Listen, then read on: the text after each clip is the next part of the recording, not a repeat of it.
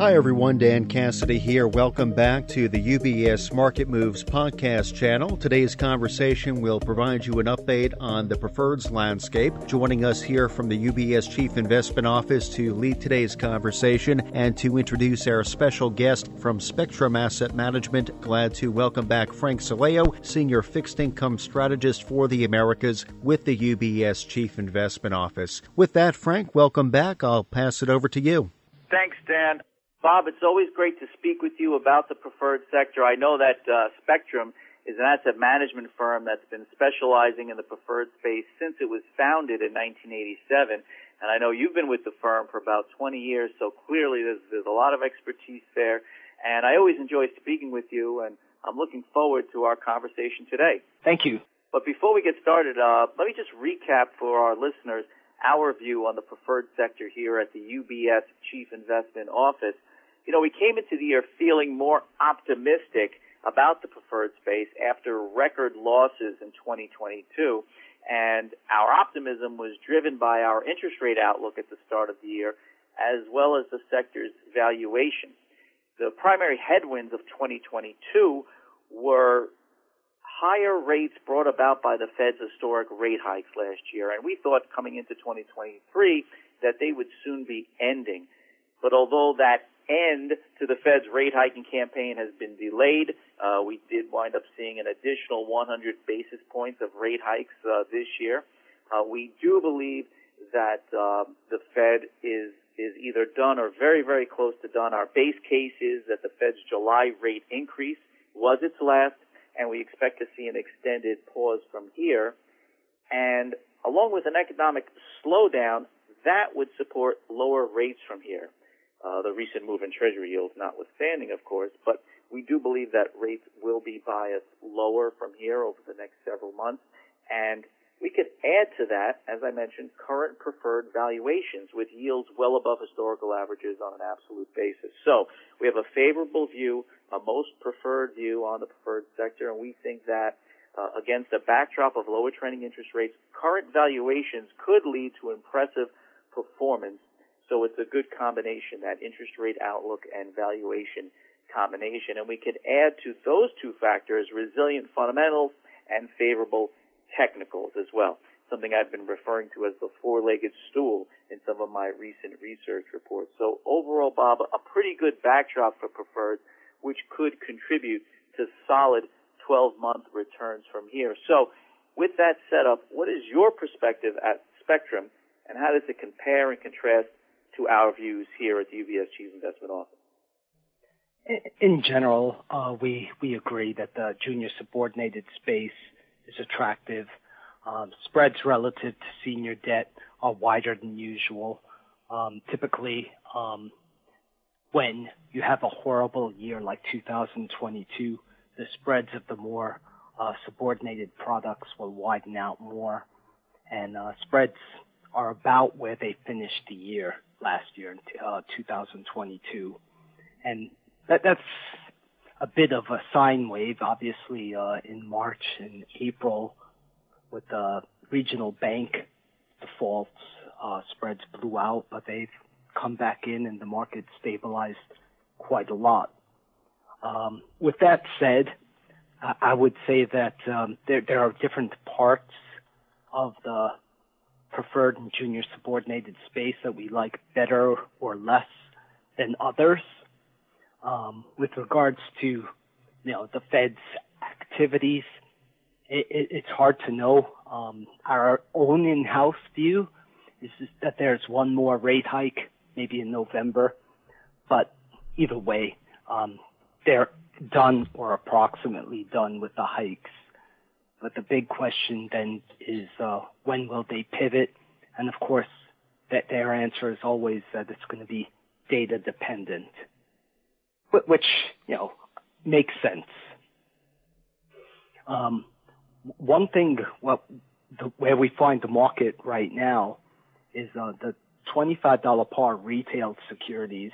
In general, we think of that space as being long duration because uh, 83% is fixed coupons. But right now the dollar price is 83 cents on the dollar. So that gives you better convexity. So if interest rates do decline, you have a, lot of price appreciation that's possible with these securities. Because in the in the past, um, we've had a problem where the price couldn't go much above par if the security is callable in the near future. And in general, the $25 par segment of the marketplace has less call protection.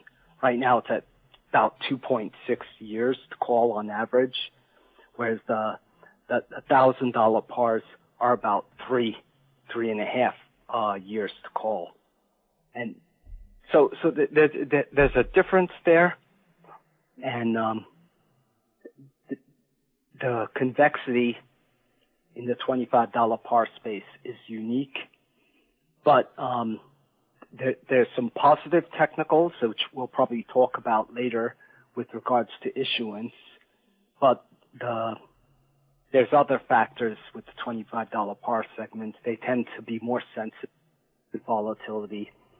And if rates were to increase like we saw in September, they should be hurt more than the thousand dollar par segment because the thousand dollar par segment is pri- primarily a, a, a, different coupon structure, variable coupon structure. So it's composed of different securities, which I know you've talked about in the past. Um, the fixed rate reset or fixed to refix, fixed to variable goes by many names but um, it's a coupon structure that we at Spectrum like very much. So um, the issuers, particularly the banks, are issuing perpetual securities to, to be compliant with uh, additional Tier 1 regulatory requirements. But um, as a perpetual security, these securities have an intermediate duration because uh, the coupons are going to be fixed for five, seven, or ten years, depending on the specific security. And during that initial period, the issuer can't call the security. Then they have a decision to make. They either call it or let it reset over to, uh, it'll be the over five-year constant maturity treasuries in most cases, but some trade off seven or ten years. And that, that that's a chance to move the coupon up or downward, but um, we're in a situation where there was heavy issuance in the second half of 2020, 2021, where interest rates were just low. So it was a low interest rate environment, and a lot of the coupons are around 4%, some in the threes, but their spreads are equal some are better, some are a little worse, but roughly equal to where they are trading today. So those securities trading in at in the 80s dollar price, for example, um, when they reset, they should get pulled up to par, close to par. Um, the, the, the ones that have bigger resets, all things being equal, they should go to a premium. The ones that have slightly smaller um, coupons, they'll go into the 90s. So that pull to par is a really nice feature, irrespective of what the Fed does. This will happen when they approach that first call date, which, which is also the first reset date. If they're not called, you get a, a different coupon. You, you essentially get the market coupon at that time. Yeah. Yeah. Yeah, no, I think it's you, you raise a lot of good points there in, in what you just said. First and foremost, I think it's a great point that you made. The Fed is either done or close to done. So whether even though it's our house view, our base case that the July hike was their last hike, even if we get one more, they're they're pretty much close. Then, then that would be the last hike. We're pretty much close to done. So that kind of sets us up for a better interest rate uh, outlook. And and I think you're 100% right in terms of the discounted prices both in the $25 par space and the $1,000 par space, I think it kind of creates an additional uh, element that we don't typically see in the preferred space, which is the potential for price appreciation. Uh, you know, price appreciation potential is not something we, we get to talk about in the fixed income land uh, more broadly and, and, and not in the preferred space. So that potential for price appreciation as uh, interest rates and market yields, quote unquote, normalize in the years ahead could uh, enhance total return uh, uh, possibilities. And I think uh, you're right. The final point that you made there, one of the exciting aspects about the preferred sector, I think, is the variety of coupon types and structures. And just for the edification of our listeners, uh, you know, Bob has mentioned the fixed rate resets. These these pay a fixed coupon during their initial non-call period. Typically, it's five years. Then, if they're not called, the coupon resets, as Bob mentioned, off the five-year, off of a five-year Treasury type rate. And this contrasts with a with a more legacy or, or older structure called fixed to float, which had a quarterly coupon reset, resetting every every three months if not called. But I particularly think that Bob, you know, the the, the fixed rate resets that are callable uh, with resets in the next 12 to 24 months and that are trading at these discounts to par look particularly interesting to me at this point because of where the five-year treasury is. It's well above historical averages right now, the five-year treasury yield. And so uh, with that benchmark rate uh, at historically high levels, you really have the potential, as you said, to see these coupons reset higher if they're not called, um, which could provide a pull towards par, or they get called at par, which either way, you know, which would be immediate price appreciation potential. So these discounted fixed rate resets callable in the next 12 to 24 months look very interesting. Um, and I do, as a programming note, I uh, promotional note here, I do highlight specific recommendations in uh, my latest uh, monthly update to what I call the top picks report. But um, shifting gears a little bit, Bob, you did reference uh, some of the uh, turmoil earlier this year from the regional bank uh, concerns. Banks clearly comprise a large proportion of the issuer composition in the preferred sector. Um, and those uh, regional bank concerns seem to have dissipated more sustainably at this point. We think second quarter earnings results, uh, as well as the Fed stress tests, have helped restore some confidence among investors. And also the latest regulatory proposals with greater capital require, requirements, especially for regional banks, you know, have the potential to improve investor confidence as well and, and support the preferred sector more broadly. But what are your thoughts on first, you know, what, what transpired earlier this year and, and on the banking sector outlook more generally? Yeah, I, I agree with wholeheartedly with everything you said. Um, obviously, um, Silicon Valley um, surprised the marketplace. Um, their recapitalization plan w- was shocking. Um, other regional banks were buying back common stock, and they were trying to have a common stock issuance after they sold their available for sale portfolio. Um, I mean, what what happened here? It wasn't an asset quality problem. It, it was a, a, an issue with regards to confidence and uh, deposits.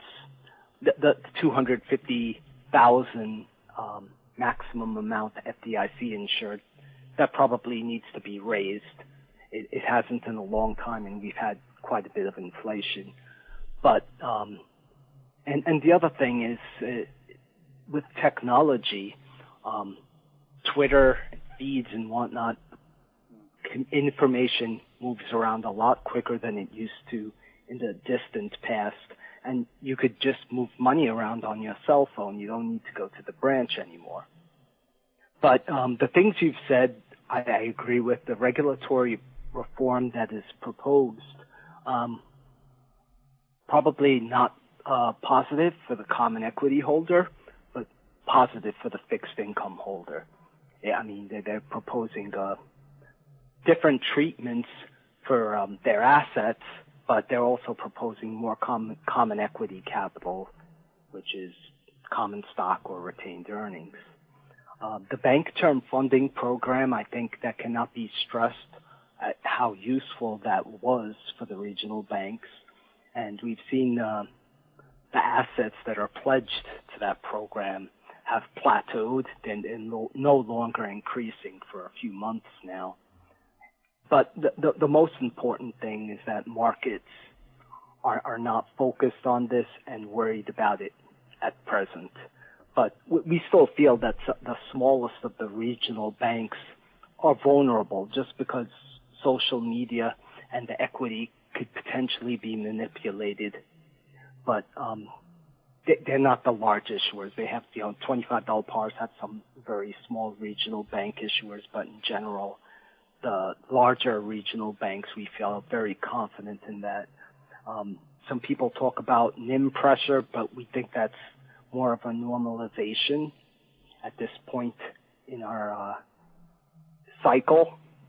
And the the other thing is, um, I, I don't know if you've talked about this in previous calls or not, but uh, a lot of the larger regional banks, some people call them super regionals, in the past, they traded tight to the systematically important financial institutions, and some of them now have gone from trading tight, tighter than the large banks to trading wider.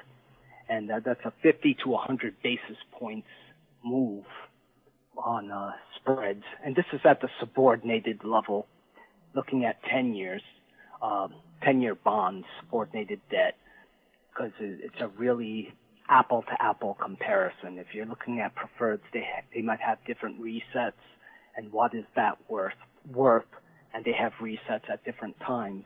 But if you look at subordinated debt, we've seen that this occurred and it was totally due to scarcity of the large regional banks not that they're a, better entity than the, the largest of the systematically important banks. It's just the systematically important banks have a ton of paper out there. No, that's a, that's a great point, and and uh, so many so much that you touched on there. It, again, I think it's it is important uh, in terms of uh, uh preferred investors' uh, interests relative to uh, common shareholders' interests. And while you know restrictions and regulations that uh, restrain a bank's ability to buy back stock or, or or things of that nature may may be a headwind for uh, uh, to to common shareholders. The retention of that capital as an alternative is a benefit uh, to, to the, um, stakeholders higher up in the capital structure, every every uh, uh, layer above common shareholders and the first layer right on top of common shareholders, of course, are, the preferred shareholders, which is a great point. And then that point about the super regionals uh, kind of going from tighter uh, to a bit wider than than the uh, systemically important banks or GSIBs is, is a great point too. And at CIO, we're comfortable uh, very comfortable with those super regionals as well, of course, as the big six money center banks. And frankly, that's kind of where we're focusing because we feel like valuations are attractive enough uh, among those larger issuers that preferred investors don't really need to, um, you know, seek out yield at uh, from the smaller issuers at this stage of the game because uh, the, the, the yield and valuations our uh, yield is so plentiful and, and valuations so attractive uh, across the board right now that it doesn't really pay to dip into these uh, smaller issuers. Um, and, and yeah, I agree with that defensive play. The, the larger ones, it, yeah. it's where the value is. It's where the value is. It's where the value is. I couldn't say it better. Exactly. Why not? Um, and those are the most highly regulated. The larger the banks, uh, the more the more regulatory uh, constrained, and yet the yield is there. So um, I think it's a great place to focus. Um, shifting gears once more, you referenced technical uh, earlier in the conversation. You know, these technical uh, supply-demand trends are always a topic of interest in fixed income. And when it comes to preferred, you know, the recent uh, technical trends seem to have the potential to lend uh, additional support, as I mentioned at the start of the of, of the call. I've been pointing out in recent research pieces we've had uh, in just August and September, $6 billion worth of redemptions announced from a variety of issuers. So that means there's going to be more proceeds available for, for reinvestment, which could support preferreds and create more demand. And then on the supply side, we could see uh, more redemptions, um, particularly for these uh, some of these floating rate coupons that are resetting at higher and higher benchmark rates. But Bob, how, how significant do you think those technicals could be for the preferred space? How do you view technicals right now? Yeah, I, I think it depends on uh, which segment of the marketplace you're thinking about.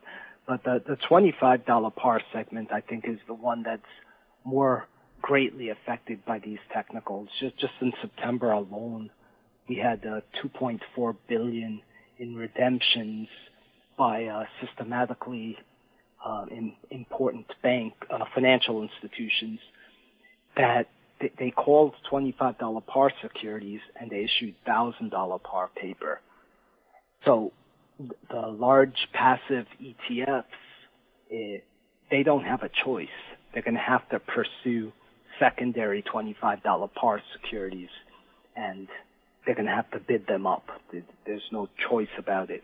I, I don't think that trend continues. I, I think it was just a, a function of after the regional bank scares of uh, March and April that um, the, the issuers just wanted to make sure they can do the size they wanted to get done, and they chose the thousand dollar par space uh, for which to issue.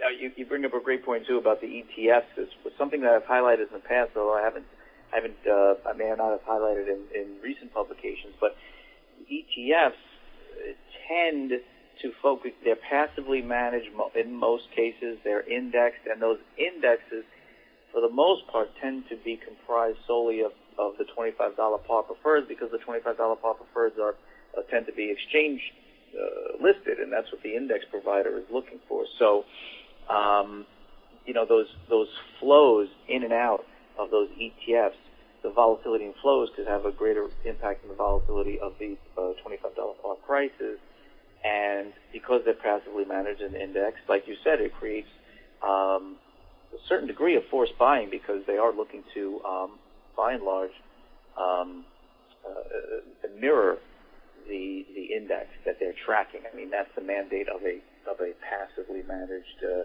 index ETF is to, is to is to match the performance of that index. So uh, that's a good point that you make about some of these ETFs and and uh, the fact that they're compelled to buy certain securities uh, as, as, as mandated by uh, the index that they track. Know. Um, one final point, and we know we're running uh, uh, towards the end of our time. You know, here at uh, UBS, uh, at CIO uh, uh, Research Group, I focus predominantly on, or exclusively, I should say, on the U.S. preferred sector. But I know you at Spectrum, you also invest in European bank securities. Uh, European banks issue what are sometimes called uh, additional Tier 1 securities or AT1s, sometimes uh, referenced also. Part of that are contingent convertibles or COCOs. Uh, some of these may be similar to U.S. bank preferreds in some ways. Some ways they contrast. How does that sector compare with the U.S. preferred market, and what are you seeing there right now? Well, um, that fixed rate reset coupon structure was invented in the contingent capital space. and it's nice that we've seen um, the U.S. issuers adopt that after the March 2020 uh, COVID scare. But uh, the contingent capital securities, that space is uh, more nuanced, I would say, than the U.S. thousand dollar par space, insofar as um, regulations change, and uh, a lot of those changes sort of force the hand of the issuers to call them at the first call date, um, whether or not the triggers are like a low point trigger versus a high point trigger. They were issued under UK law or issued under New York law. So a lot of the contingent capital securities tend to get called at their first call date. And, and there, there are other factors there. The, the, the space in general trades a point, 1 or 2% greater yields compared to the U.S. paper. And there's a reason. In general, the European banks are less profitable, but they've been improving. So the, the resets at which they're issued, most of the ones that are coming due are getting called.